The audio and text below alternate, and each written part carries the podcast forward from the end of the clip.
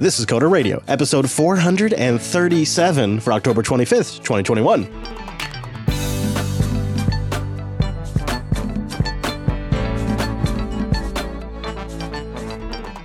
Hello, friend. Welcome into Jupiter Broadcasting's weekly talk show, taking a pragmatic look at the art and the business of software development and the world of technology. This episode is brought to you by Cloud Guru. A Cloud Guru has Cloud Playground, Azure, AWS, and Google Cloud sandboxes on ACG's credit card. Not yours. get certified, get hired, get learning at cloudguru.com. My name is Chris, and joining me like the champion he is, even after a late night support session, it's our host, Mr. Dominick. Hello, Mike. Hey, why not? There must always be another Python script. You know, one day we'll figure out a way to automate you somehow.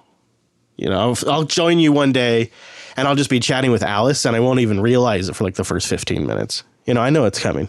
Honestly, please do. Yeah, would, you take that? I Yeah, would take- I know, right? I would like to be lounging in a soaking tub like a Russian czar. Sure. Oh, yeah. So, do you like the Golden Girls? Oh, man. Thank you for being a friend. I love the Golden Girls. Listen, if if if there's a gift, there'll be a card on it, and it'll say exactly that. Yeah. I have been binging the Golden Girls because there is something about Bea Arthur's D that gives me strength when I need to keep going. yeah, she's so sassy. She's so sassy. Ooh. What was that? And now I'm coming back all of a sudden. You got you got somebody else in there listening to me? No, something bad happened. Hang on. Thank you for being a friend. Travel down the road and back again. All right, now I hear you. Heart is true. All right, there we go. One of the problems with my house being like all Apple is any like my kid can hijack what I'm doing because I'm using the AirPods Max for the show. Right, right, right, It's right. My uh, was Sennheisers you got me. They they broke. So It seems like it really sucks too. Like it messes that auto figure out where to play from all the time. It's a horrible feature. like if someone turns on an iOS device, it just looks like oh, let me steal the feed from the Mac. But anyway, Well, do I sound any different today to you? no why. Oh, because I'm talking to you from space. I'm talking to you from space today. I'm. Uh, this is the first live stream and the first VoIP call I've ever done over Starlink. Ooh. Yeah, yeah. I mean, in the order of things air, have done LUP first, but in for you know what airs. But in terms of recording schedule, this is it, baby. This is my first production uh, trial. I found I found a spot in the woods. Like I had to drive around for a bit to find enough clearing because there's so there's like a tree canopy around here. But I'm out here way away from the coast because there's a cyclone bomb going off that has like 60 mile per hour winds on the coast. So we went inland. We're right at the foot of the Cascade Mountains, and I found a clearing in the woods where I could get the RV level, and I put Starlink, the little dish out there. And it's awesome. We're doing the whole show live from the RV. Everything streamed from the RV, everything. Damn. It's pretty cool. It's a game changer for my work. I, I got emotional when I first started using it because I've never really had great internet in here. So in the art and business, is this like a big investment or? Um, you know, it's it's 400 bucks to get the dish. Okay, so it's like a, an eighth of a MacBook Pro. Right, yeah. And then uh, you you got like a hundred dollar a month service. But as of right now, because it's still kind of technically in the beta, uh, there's no caps, there's no limits like I have with LTE, there's no throttling. And I've seen upwards of 240 megabits, and I've seen probably an average of 130 megabits. My ping time right now as we're recording is around 30 milliseconds to Google. Not bad at all for space, right? Jesus Christ, Major Tom. I know. And you know, these damn dishes are Linux boxes. There's a Linux computer in there that does everything you need to talk to the dishes. I mean, to the satellites. I don't have to go through their router. I can plug it directly into my router so I can manage it with all my LTE connections and, and everything else that I have. And it just integrates in with my LAN. My existing Wi Fi access points are connected to it. It's, oh, it's glorious, dude. It is glorious it's game changer time. It really, it really means, you know, I can go out and about. I don't even need the studio. Like if, if it burns to the ground, I'll be okay. I preferred it, uh, you know, because the studio isn't moving and isn't constantly changing, isn't affected by the rain like this place is. It's loud sometimes, but yeah, it's pretty cool. It's pretty cool. So I know you were up pretty early this morning. And since I've been out and about hunting in the woods, I didn't get a time to go through the email. So I thought maybe you and I would chat about like Alice launch follow up and how support's been, and you know, and I know you've at this point you've run some ads outside of Facebook, and I don't know, like how's that going? I, how's the support stuff going? Uh, so yeah, there, there's a lot. I mean, I was up working on Alice late last night. Of course, when you have real customers, you have edge cases and you have to handle that. When I say I was up late last night, this is where the Golden Girls reference comes in. Picture it Florida, 2021. A man hunched over his MacBook Air, wakes up, cradling said MacBook Air on the kitchen floor with Visual Studio Code open. Okay, did you just wake up in a haze? according to GitLab, I wrote like a lot of code last night. And I kind of cut memory usage in Alice by about 20%. Ooh, sounds inspired. Uh, yeah. I mean, if you've read any Lovecraft, you would be a little concerned. But yeah, that sounds uh, inspired as something. I would say I opened an interdimensional portal where I just started writing things in C. Did you? Did you really? Are you kidding me? Did you switch to C overnight? Like in, in some weird fugue state, in like a a like focus state in the middle of the night, you just said, you know what? Python's been great, but you know what's even better? Is that what happened? I mean, I can tell you what my exact thought process was because one of the beauties of this just being a pure like exhaustion thing. So, like Alice architecture, right? It uses Python as the primary language and then some Rust. Now, the problem with Rust is, and, I, and this is a technical term, it's kind of a little bitch. yeah, I'm familiar with that term. At three in the morning, you sort of don't care. Yeah. You're kind of like, no, you don't want to fool with this. I just want to get it done. So then you drop to C for reasons that are very insane. I'm just so I understand like the context. Were you under a time pressure as well? Like, were you trying to get something done for this client? I had to get something done for this morning. Uh huh. Uh huh. Okay. So I woke up, did the demo. It was a special thing for a, a customer, and the demo went well. But then I looked at the code, and somebody who works with me looked at the code. The commit logs themselves are amazing. It's the rantings of a madman, but phrased in terms of algebra. you got to show this to me. This is good. Because remember, Alice doesn't really right. So this is like the dirty little secret of Alice. She doesn't need to understand the data. right. She needs to understand the structure of the data. Sure. Sure. right? Like a like those old fashioned silhouette paintings. Everything is basically C, right? Like if we go back in time, I mean everything's binary, but if you know, I hate you, FoxPro. I hate you so much. That's a that's one for the kids to Google FoxPro, and then they'll understand. I, I can't say that my code will make anybody happy, other than it works. But it's like if you could think of what functional C programming looks like, that's that's what it is. Like I didn't even go objective with it. I was that pissed. I just went straight C. I like I like to think of this as sort of a Dr. Jekyll and Mr. Hyde kind of thing. You know. Right. When I flip out, I'm a C programmer. Exactly. Yes. Yeah. I send mean tweets and I write C. Although I didn't tweet. I'm very proud of myself. Good job. You know. I mean, uh, and I don't even think I got. Did I get a Slack? I don't even think I saw a? Slack rant last No. night. No. No. Wow. Huh. Personal growth. Yeah, I'm gonna miss that Mike a little bit. Not gonna lie. Made for good show content. Gonna miss that guy. But you know, this works too. This works too. Well, here we are hashing it out on the show. So I, I'll take what I can get. The difference is pounding uh, jasmine tea. tea, huh? tea. You know, I'm with Ted Lasso on the tea. It's not for me. Ch- chased with vodka, but yeah. I've tried. I've tried. You know, I like the idea of a nice steady caffeine drip all day long. Because I, I just like I go to the I go to the max. Oh, oh, do you know why I'm still standing? Hmm. Amazon makes their own energy drinks. Really? Like an Amazon Basics energy drink. I swear to God. Yeah, I have them in my, in fact, I have one in front of me. Jesus, I can't believe they haven't done this before. It actually makes a lot of sense. How are they though? What? I'm, I'm sorry. Why is there a pink elephant flying by me? Is, is he got Jeff Bezos' face? What's going on? I can say this is more of a medicinal product. You're definitely not drinking this because you want to, but it works. yeah, okay. Hmm, I'll have to look for that. I mean, if I like take a heart attack tonight, that sucks. I've only had three of them, so I think I'm okay.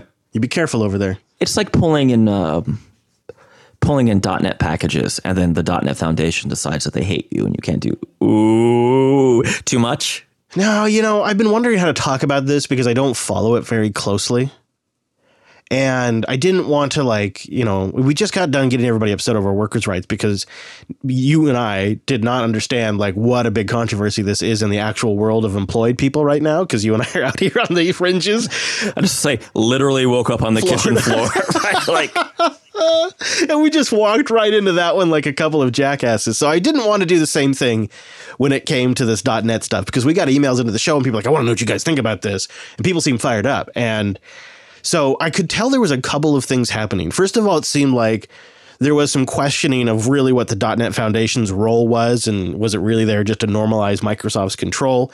That was a whole issue. At the same time, there was backlash going on because Microsoft decided to reverse a feature and then move that feature into the paid version of Visual Studio, and everybody got really pissed. yeah, so so so this is two separate things though, right? yeah. Microsoft. So I think that one's the easier one to talk about. It's a live reload of uh, basically Blazor, which is like I don't know if you've done like Python, Jinja, or Ruby, Ruby, right? So it's the .NET equivalent to a templating engine. That was going to be on all platforms in VS Code, and then they decided to not do that. They said for reasons of time, but then it leaked that it was for strategic reasons, i.e., huh, we're giving away a great editor. we also sell an editor. That seems bad. You know, it's also awkward is like names of the business execs that said it'd be better to withhold this. Like their they their identities were included in these documents that the community got. The, it's just Well, it's it's worse that what it was that that it was a I forgot her name, but it was a woman. That woman's uh, boss, right, the VP above her, actually ended up reversing it. yeah. It's like you got publicly overruled. That's like, oh, jeez, Ugh, yuck. Yeah, yeah. And then Microsoft said, uh, you know, we made a mistake in executing on our decision, and it took longer than expected to respond back to the community. Right. Translation: We got caught. Yeah, we got caught, and then we had an internal debate, and then we didn't know how to proceed, and then finally we got common sense and realized that this wasn't the hill we wanted to die on, and realized our reputation was being burnt over this, and it wasn't going away, and so now we're making a public statement. Oh boy, that's pretty bad. Well, the problem is the Visual Studio business, right? Visual Studio proper doesn't really make sense with the rest of Microsoft right now. And I know I, I sound like a madman, but It's a legacy thing. right. But their whole thing is driving developers to Azure and making money on Azure. Yeah. There's no reason to be charging for Visual Studio. The simplest way to solve this problem is forget about community, professional, enterprise. Just make Visual Studio free. Done. You know, I, I agree. And I think Microsoft has done such a good job of transitioning to the quote unquote cloud era that we don't really tend to pick at the bones of where they haven't really improved. And when you look at some of their more traditional, generally on premise focused businesses, they're they're still milking those for as much as they can and they don't really want to move on. and I think Visual Studio is the key to that ecosystem that you know build it here on your premises and you run it right here on your intranet and they're corporate applications that you know need to be maintained or need to be updated for compatibility purposes or need to be converted for whatever reason and uh, that's where they're still selling a bunch of Visual Studio Code, I think. And so for to them, to them, it'd be crazy to give it away for free because it's kind of becoming it's the enterprise product, and they don't like giving that stuff away for free. They're still very much traditional Microsoft in some of those areas. No one wants to turn down a check, right? But the other issue was it was a little fuzzier, right? They were doing something strange with having to control GitHub accounts that were Yes, yes. This is one of the reasons why I didn't really bring it up before because I I didn't follow it very well. Um, but I I guess it was something.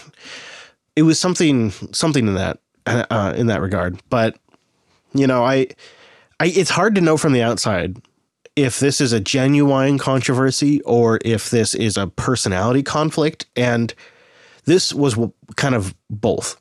And it seemed like there was an apology attempt about it, and that apology was also really taken poorly. And when you're coming in from the outside and you see all that stuff, it's just sort of a, an off put. And I just didn't really think, "Ah, I don't want to wade into this drama. But now in retrospect, I actually kind of regret it because I think there was something genuinely happening here between Microsoft and the development community. And the drama aspects of it were just enough that it put me off that I didn't pay attention to it.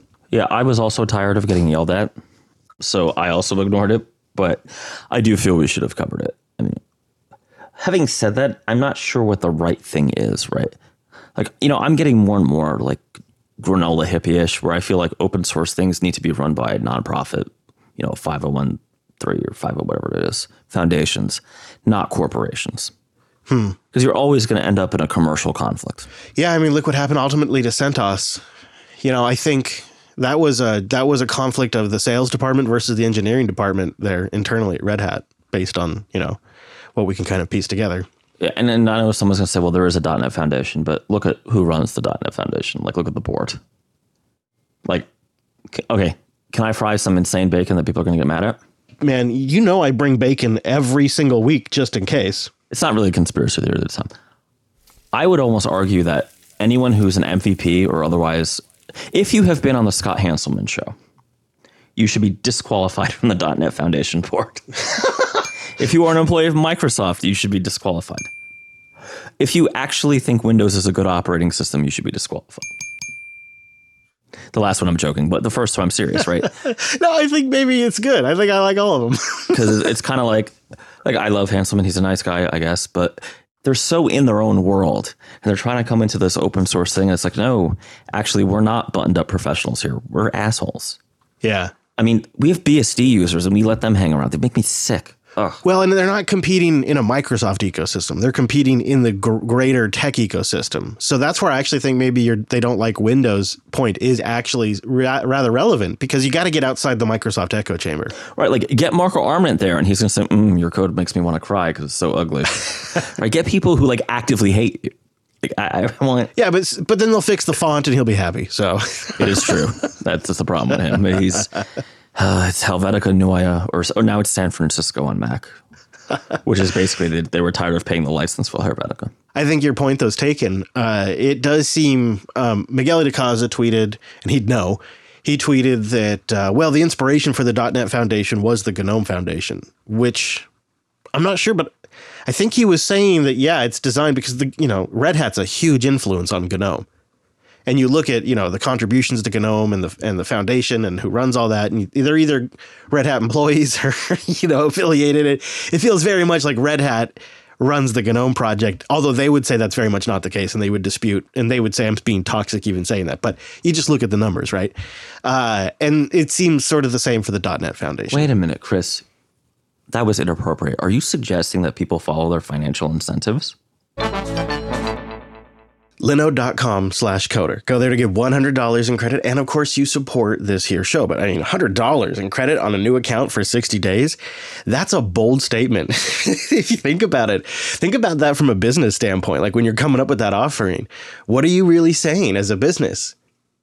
It means you believe in your product. Right? It means you believe your product will speak for itself. And if you give someone $100, they can actually really try it for more than just a hot minute. I mean, that's really what it is. And I think that's a bold statement and one that uh, I find appealing. You know, I've used Linode for a couple of years, but I have friends that have used Linode for over a decade. They've been around since 2003. They use Linux for stuff way before anybody thinks you can use Linux for that stuff. This is something you come across if you do any kind of like research on Linode, like I have, because I check out all of our sponsors, right? And I did some I did some reading. Uh, like Linode, first of all, they were the first to really figure out where user mode Linux was going. They were the first to really figure out that using a bunch of Apache virtual hosts was only going to scale so far, and that there were new features in the kernel that could really change the game. And they saw how you could run multiple secure machines on one piece of powerful hardware, way before AWS even existed. But what's great about Linode is they've really kept it interesting. They've really innovated all along because they're so passionate about this. You know, when you really get into something because you care about it, you put everything into it. That's why they have the best customer service out there. That's why they have such a comprehensive marketplace for easy deployment of great open source projects. And it's not just like the standard checklist of, of course, they have those, like your Nextclouds and whatnot but it's because they also really know this stuff. So they have some really good ones that when you see them and they're like, oh, that is a great idea. Maybe I should, yeah, I'm going to do that. I mean, that's what's so great going back to that $100 is you can try this stuff. I'm out on the road right now and I rely heavily on Linode as an intermediate infrastructure between the studio, and my RV. I can move things up to Linode and then push them down at the RV at the pace the RV's connection is capable of handling. That is so so handy, and it's just one of the many ways that it's sort of like a, it's like it honestly is like Linode is the moons that that orbit Jupiter, and they're they're supplying our infrastructure from orbit. That's honestly how we look at it, and I. I, I consider them an integral part of our business. And I think you'd be really comfortable and I think you'd be really impressed if you did too. Or if you're just setting up a project for friends and family, or maybe you already have like a lot in one cloud provider and you're feeling like that's a big risk and you want to go something that's a little more spread out, you know, go with a multi cloud approach and don't put all your eggs in one basket. Linode is also great for that because their pricing is 30 to 50% cheaper than the other major hypervisors out there. Just go try them out. They're just a great, great set of offerings that all come together to make it the best place to run anything that runs on Linux. Yeah, you can run it on Linode. So go to linode.com slash coder, get $100 on a new account for 60 days, and you support the show. linode.com slash coder. I know this got your attention. Microsoft is officially, unofficially deprecating UWP or the Uni- Universal Windows Platform. Mmm, Madre forkers. It's like, you know, Microsoft has been so cagey about this the entire time. They didn't say it's retired, they didn't say it's deprecated. They said, quote, it will only receive bug, reliability, and security fixes, no new features. But it didn't actually say it was deprecated. So this is not about UWP. This is about Windows Phone, and I need a Deckard Cain.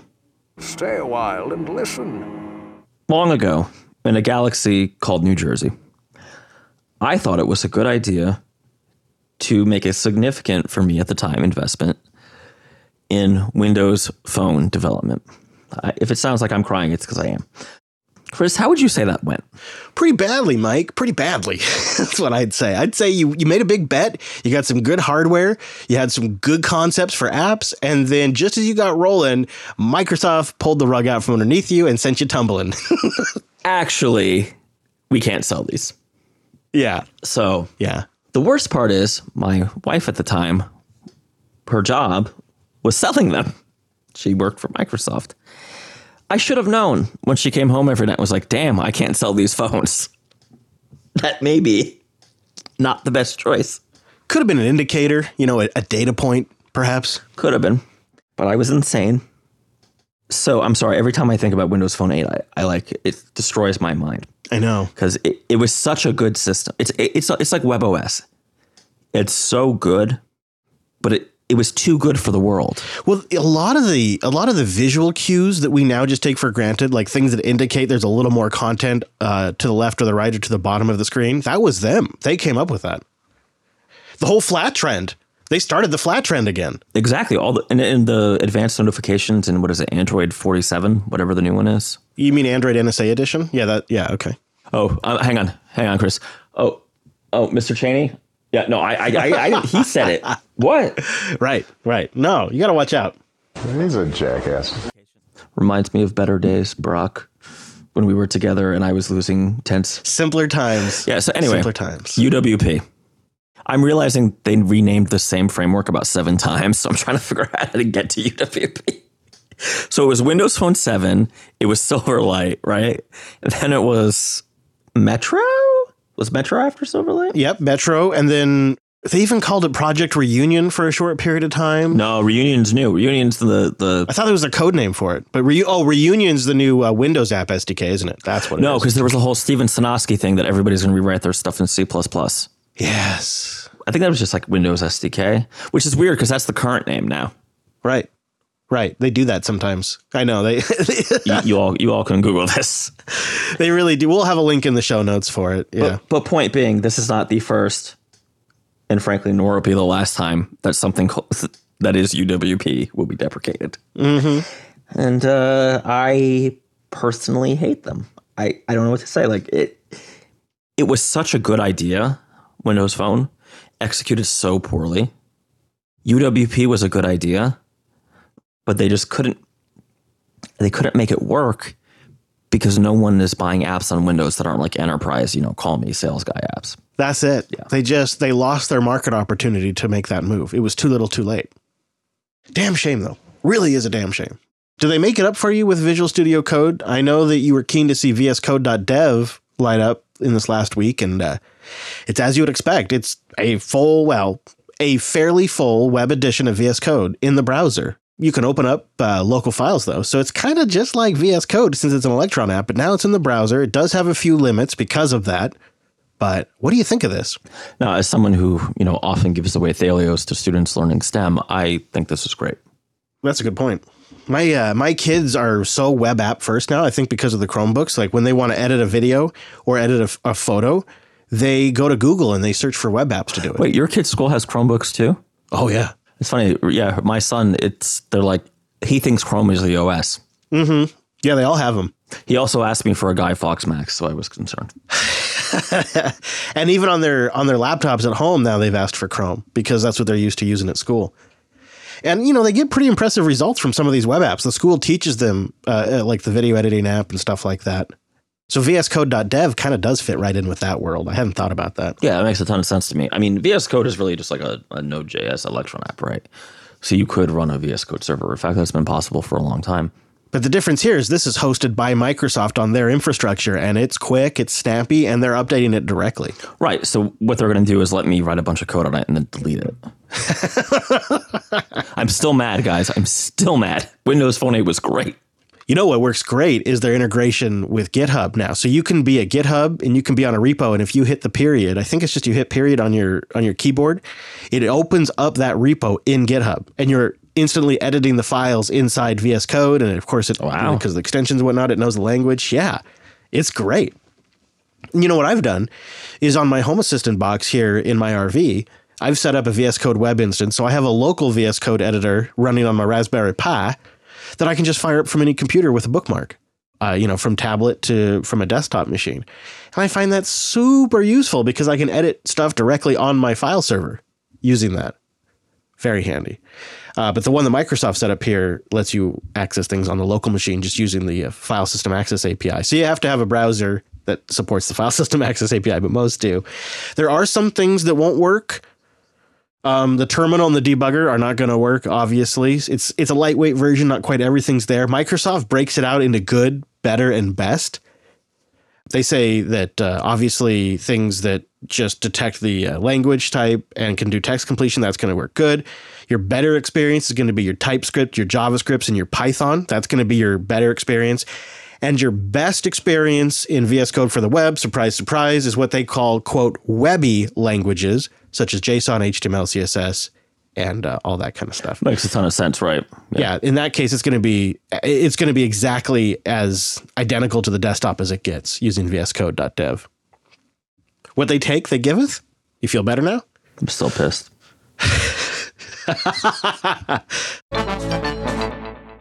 This episode is brought to you by Datadog, the monitoring and security platform for developers, security professionals, operation teams, and anyone that's working in the cloud age. Unify your metrics, your traces, and logs all in one place and troubleshoot issues faster and break down silos and communicate better between teams with Datadog. They have incredible, beautiful, real-time dashboards. Go to datadog.com slash coda not only for the trial, but also so you can just see these beautiful real-time dashboards. And you can plug into over 450 technologies you probably already have in your business. You can easily pivot from a high-level overview of your entire environment right down to a granular level, individual metrics and events. They offer infrastructure monitoring, application performance monitoring, security monitoring, real time user monitoring, and so much more in one place. So go get started with a free Datadog trial. Go to datadog.com slash Coder Radio. Go see why thousands of companies and hundreds of Coder Radio listeners are using Datadog as their monitoring solution. If you start a free trial and you create one dashboard, well, Datadog will also send you a free t shirt. And I could use one of those right now. There's no washer and dryer out in the woods. Free stuff's always great, and a trial's even better. Go see why Datadog is so darn great. Go to datadog.com slash Coder Radio. A little bit of Apple stuff before we get out of here. Just, a, just, just the tip.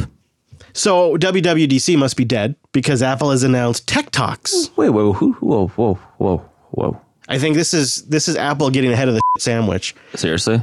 Oh, I do, yeah, yeah. Oh, I don't agree. Developers can now interface with Apple experts in virtual sessions that happen um, on October 25th to December 17th. Developers can register for office hours and get 30 minutes with a developer um, and get app improvement ideas, design revisions, and even help with bug fixes. This is Apple trying to make up for what people paid $2,000 to go to WWDC for was the chance to talk to an Apple developer after a session. Now they're doing tech talks with Apple experts and they're going to move this to a one-on-one guidance kind of thing that you can schedule virtually and they're going to do these every now and then.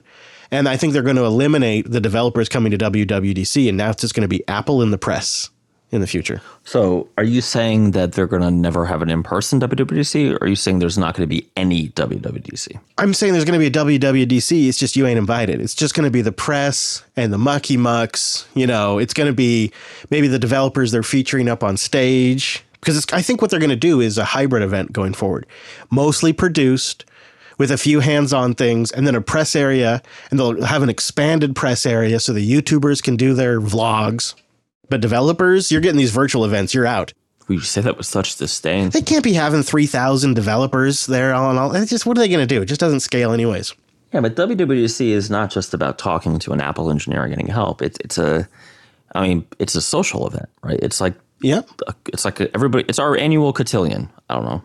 I think you're absolutely right. It's huge. If you look at the Apple press, they all know each other because they see each other at WWDC, and that's how they've all networked. It's been absolutely critical to Apple forming a community with these, you know, representatives and thought leaders in that community. I mean, it's been huge, and it will be not good for the Apple community. Somebody will probably come along and offer an event, but it's not going to be the same. We've seen this happen before. You know, Mac World, Apple used to be involved and they pulled out. It's not it's not unusual for Apple to do this. The more I think about it, the more I think you might be right. But It'd be a loss. it's disappointing, right, to see all these community events, not just Apple ones, but all of them having suffered so much. My thought on that is um, when you can't pro and con human interaction, like, uh, you know, I have a different connection with Optimus Gray, who's in the chat room right now, because I've met him in person now. I, I will always think of that now when I see him show up in the chat room. And it, it until you've had the experience that I've had where you take virtual only relationships and convert them into person relationships, and you do that for years, then you start to go, oh, this is actually the most important and most valuable thing I do. I thought it was having a booth and and giving a good talk and you know when I go to these events it's not. And I had to come all the way around on the issue because I went into it like the people that say the hall track is the most important thing in the networking, that's a bunch of lazy people who don't want to go learn in sessions. That's who they are and they're wasting their co- they're wasting their money, you know, their company money or whatever. I seriously was that guy when I started going. Really? And by the end of it, I was completely on the other end of it. I was like, wow, it's the most important thing I do is go out to lunch with the audience, and the most important thing I do is, you know, I've met a lot of uh, the uh, the hosts at events and just stuff like that. That it's just been absolutely critical. And I think until you've experienced that a few times, you don't realize it because it's it's ephemeral. It's not something that could be on a pro and con list, and it varies a little bit for each person and each individual. And so it's so easy to say, well, coronavirus is dangerous, therefore we should do this, or it's cheaper to do this. But man, we are missing out. And I think we don't interact as well with people, and we don't give people as much grace and leeway uh, when they're having a bad day when we only interact with them online. But when you've worked with them in person or you know them for a little while in person and you've seen them have a bad day in person, when they're having a bad day over Slack or Telegram, you're able to be more generous because they're an actualized person in your mind. Yeah, so I've always been like the hall track is the most important, right?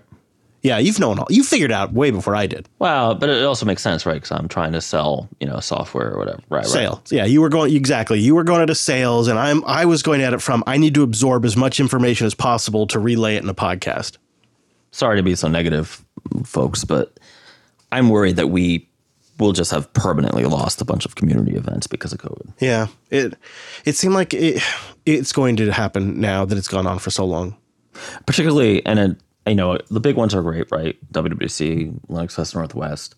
But i actually tend to enjoy the smaller local ones where it's like folks that you might actually like i mean tampa's not tiny but all right so make fun of me all you want. I love the straz. It's our local theater.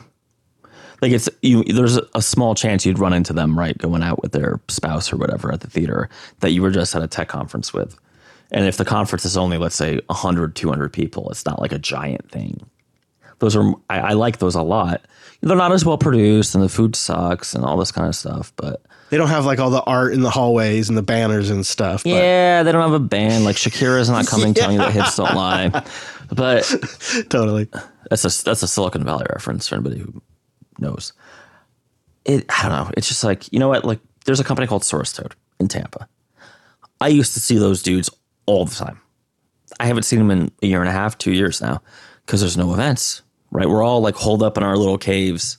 You know, doing the Linux events, I've I've attended events that are 30 people and I've done events that are, you know, 20,000 people. And I mean that like some of the some of the larger corporate events that are down in Vegas or on the East Coast, um like I've never been to some of those, but those are even huge, like bigger, right? Larger events. And so it really scales, but I think we all kind of know this. Humans don't work very well at that scale. Like when you're that big, everybody just becomes just another anonymous face, just one of the many in the crowd.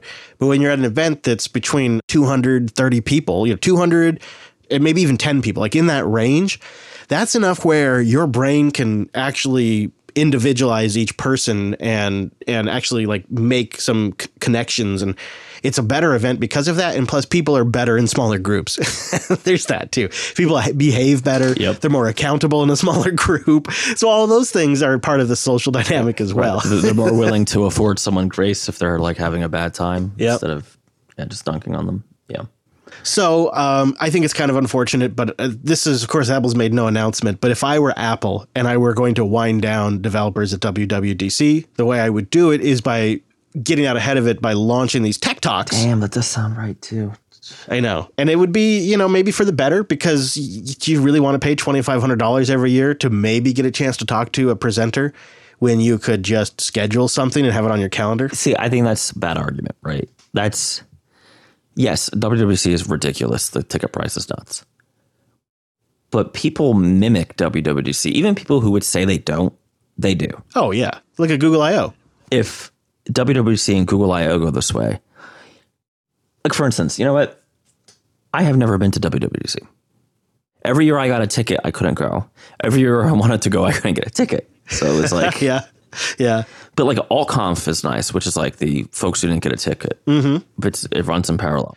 Well, and yeah, and to your point, there's still networking benefits to going, even if you don't attend the actual WWDC event itself. I was talking about this last week, wasn't I? A Florida Developer Conference, uh, Florida Florida Dev Conf. I don't. I think it's done. I mean, I tried to reach out and say, "Hey, what's going on?" You know, Yeah. I, you know, I, w- I was literally going to have TMB sponsor it. No one's responding. It seems like it's not happening because of COVID. But that was like the I, the ideal, relatively small conference. It was in Disney World, so that's great. Bring the kid, right? Bring everybody. You know, yeah, how it is. Like, mom or dad, whoever was Yeah. It's it's a it's a family event and a business event. Yeah, those are nice actually. Right. The, the you, you you could tell like you know the moms and dads who are the tech people will go to the conference and hang out in the Contemporary Hotel. That's where the conference was hosted, and the other parent would be like with the kid, right? Like in in I don't know Narnia, Animal Kingdom. I'm not super up on Disney. But it was always the same. Like I've I've been down here so long. Like I'd recognize. Oh, hey, they're the big companies, but oh, Source Toad's here. Oh, you know the guys from Orlando are here, right? Um, they just changed their name. I don't remember. They they're the folks who made um, Rails for Zombies, but they they have a different name now. But it doesn't matter. I, I feel like we're gonna lose something if we don't have these in person events. Maybe we'll be lucky and it's not a reduction. Maybe it's an expansion. Maybe it's this plus WWDC, but we'll find out. And then others, like you say, will follow. And that's also why it matters because it really will have ramifications beyond just Apple. Um, but before we get off of Apple, um, the reviews have landed today as we record of the MacBook Pro, M1 Pro, and M1 Max. We're starting to see impressions of people that have had them for about a week and more, and maybe we can change.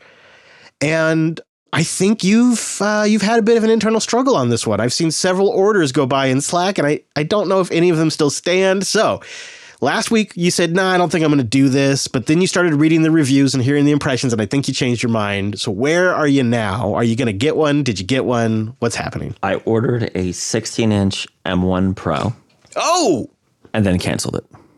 Okay, I then ordered a 14 inch M1 Max right. with 64 gigs of RAM Ooh, and then canceled it. oh, I am pleased to say I am not getting one of these Okay, you've come to a decision again. for now. Okay.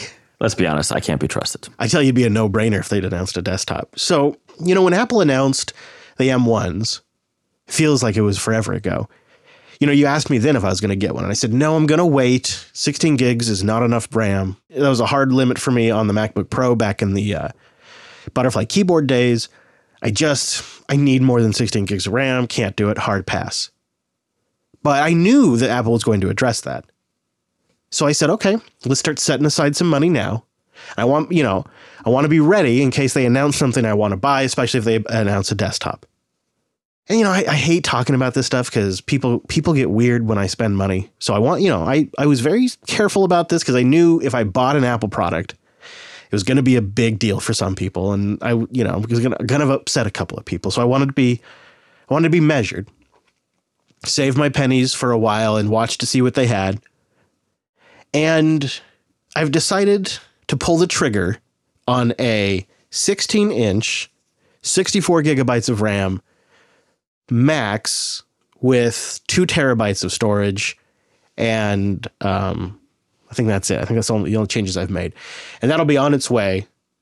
And um, I'm to, I, you know, I've waited. I've waited this entire time to see what it's like. But I'm pretty impressed with what Apple announced. And so I've decided to go all in and pick one up. I don't know what the Linux compatibility story is going to be or anything. Um, and of course, it's not my only machine. I still, I'm going to keep my ThinkPad and I still have my uh, desktop.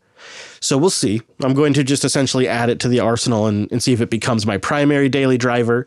I'm going to be very interested to see what the virtualization story is. I will add to this that one of the deciding factors was that uh, I got a chance to try out an M1 Mac Mini and I installed a virtualization software on there and loaded up Fedora 35 in that VM and full screened it. And it was so fast, I could not, would not be able to tell you I was in a VM. Wow. And I'm using Wayland with 3D acceleration, and you just would not know. It worked. It's the it was the fastest virtualization experience I have ever had on a computer. And so if it was that good on an M1, I can only imagine how good it'll be on an M1 Max with a lot more RAM given to it. So I think it's going to be a pretty good situation that way, that ways, and that's that's a big that's a, that was why I wanted more RAM to begin with, is for virtualization and containers. So I'm going to pull the trigger, and I'm going to get one, and uh, it's been ordered. Should be here like at the end of November, like right before Thanksgiving, I think. It's a lot of money to spend on a computer, but I knew it would be when I started saving my pennies for it. I knew it was going to be expensive, and uh, yeah, wanted to make sure all my ducks were in a row, and I decided to pull the trigger after last week's episode, after doing some more thinking and, try, and testing out of the mini. And I'm a little nervous at spending that much money because it makes me a little uncomfortable. But it's done. It's on its way, and uh, it's currently processing. I think because I because I just delayed my order and and hemmed and hawed about it for a little while, I got initially a shipping notice of like December 24th was when it was going to arrive. And I thought, well, okay, you know, whatever, that's fine. I'm not in a big rush. Uh, fine, I'll go for it. And so I just put the submitted the order. And then I got an email from them a few days later saying that now my estimated ship date is November 24th. So I think when you put your orders in and then canceled them, it must have made room in the queue for my order. yeah, well, I hope you like it. Well, I look forward to the review. Yeah, we'll see. I'm uh, I'm so far impressed by the reviews that have trickled in. It, it looks it looks like a lot of performance, and you know, for me, like I'm I'm not a I'm not um, super up to date on the best ways to use Mac OS, but I've used it enough over the years that I don't feel like Mac OS is going to be the big stumbling block that it is for like a lot of my friends who are going to try these machines out. They get in, they get in, they, it's like when people have been longtime Android users and they switch to iOS that they just lose their minds. they don't know what to do. But I've had enough exposure over the years that I, I haven't used um, Big Sur and I haven't used um, mozzarella or whatever the next one is, but uh, I don't think it should be that big of a learning curve. Mozzarella, really? Yeah, isn't it? It comes out today too. Isn't it Monterey? Yeah, I think so. I, th- Oh, it's still a cheese. I think it comes out today. But you know, it's it's kind of it's kind of like you had been saying, like the M1. When I tried that Mac Mini, and I was using the VM machine, and I put like I, I gave the VM like eight gigs of RAM or something like that. And I was using, it, I was like, oh, Mike was right. This has been. I could have bought an M1 when they announced them, and it would have been powerful enough to do the job I needed to do. I think it would have been fast enough. I kind of just wrote it off because of 16 gigs of RAM and only what is it, a four core or an eight core processor? I don't know, but it's like, come on, that's not enough. I, I want to run three operating systems at once and six containers, and I want to have all my desktop applications. That's just not enough.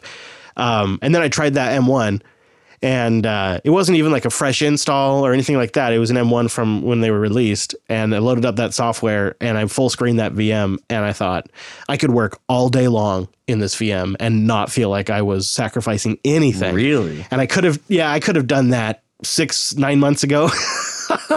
I didn't need to wait, but I'm kind of glad I did because now I'm going to spend my money on a much nicer machine, which should be an even better experience. But it was one of those experiences where I was like, yeah, Mike was right. I'll, I'll admit it. The M1 is fast enough. And the thing is, too, and I know you've said this, but it really makes a difference when you experience it. The machine doesn't even make a sound. Like I, when I touched it, it was cool to the touch. And you know, I'm running, I was running it quite a bit because I didn't close any of the desktop apps. The browser was going, I had chat going, and I went to town with the thing. I was really impressed. And that's what really pushed me over to get the, the MacBook because I thought, well, this laptop, if this mini is this powerful, then that laptop with an even faster chip is going to be plenty powerful. How are you liking the mini? Is it is it holding up? Well, I only had it for a couple of days. It wasn't mine. Um, so I gave it back, but it was really nice when I tried it. You know, I hooked it up to an external, dis- her, my, my keyboard. I hooked it up to the launch keyboard. I hooked it up to a Asus, you know, just like screen I bought off Amazon for years ago and a Logitech mouse. And it felt nice. It's like, this is a nice thing about the mini is if you have, if you have your parts already, you just plug this thing in and you're good to go. And there's nice aspects to that. And I wish Apple had more offerings than just integrate all integrated systems except for this one, but we'll see. Maybe they will over time. But uh, yeah, I thought it was a nice little box. Um, it'd make a good little home server for sure. It's food time for both of us, so we'll wrap it up by saying thank you to our friends at A Cloud Guru. Go find them on social media. It's just slash A Cloud Guru on YouTube, Instagram, Twitter. You know, if it's uh, social media, well, they're over there. Thank you to our Coder QA members. Not only do you support the show, but you just got a brand new Coderly. Oh, you get a limited ad feed. Really? It's true. The rumors are true. CoderQA.co. Requires the robe to listen to though. Oh, yeah. Yeah, it's been optimized for robe listening. Oh, I like that. That's great. you can find Mike on Twitter. He's at dominucco, of course. Uh, anywhere else you want to send people? Go to alice.dev because I need to take a nap. That's right. Alice.dev. Go find him over there. I'm at Chris LAS on Twitter. At Jupiter Signal is the network. And the show is at Coder Radio Show. Links to everything we talked about today are at coder.show slash 437 coder.show slash 437, where you'll find our contact form. We'll double down on your emails next week. So send in your questions, your comments, your feedback. Send that all over at coder.show slash contact. You'll find our RSS feed over there. And this show is live on Mondays at noon Pacific, 3 p.m. Eastern, live from space this week. Thanks so much for joining us. And, space! And we'll see you right back here next week on Coder Radio.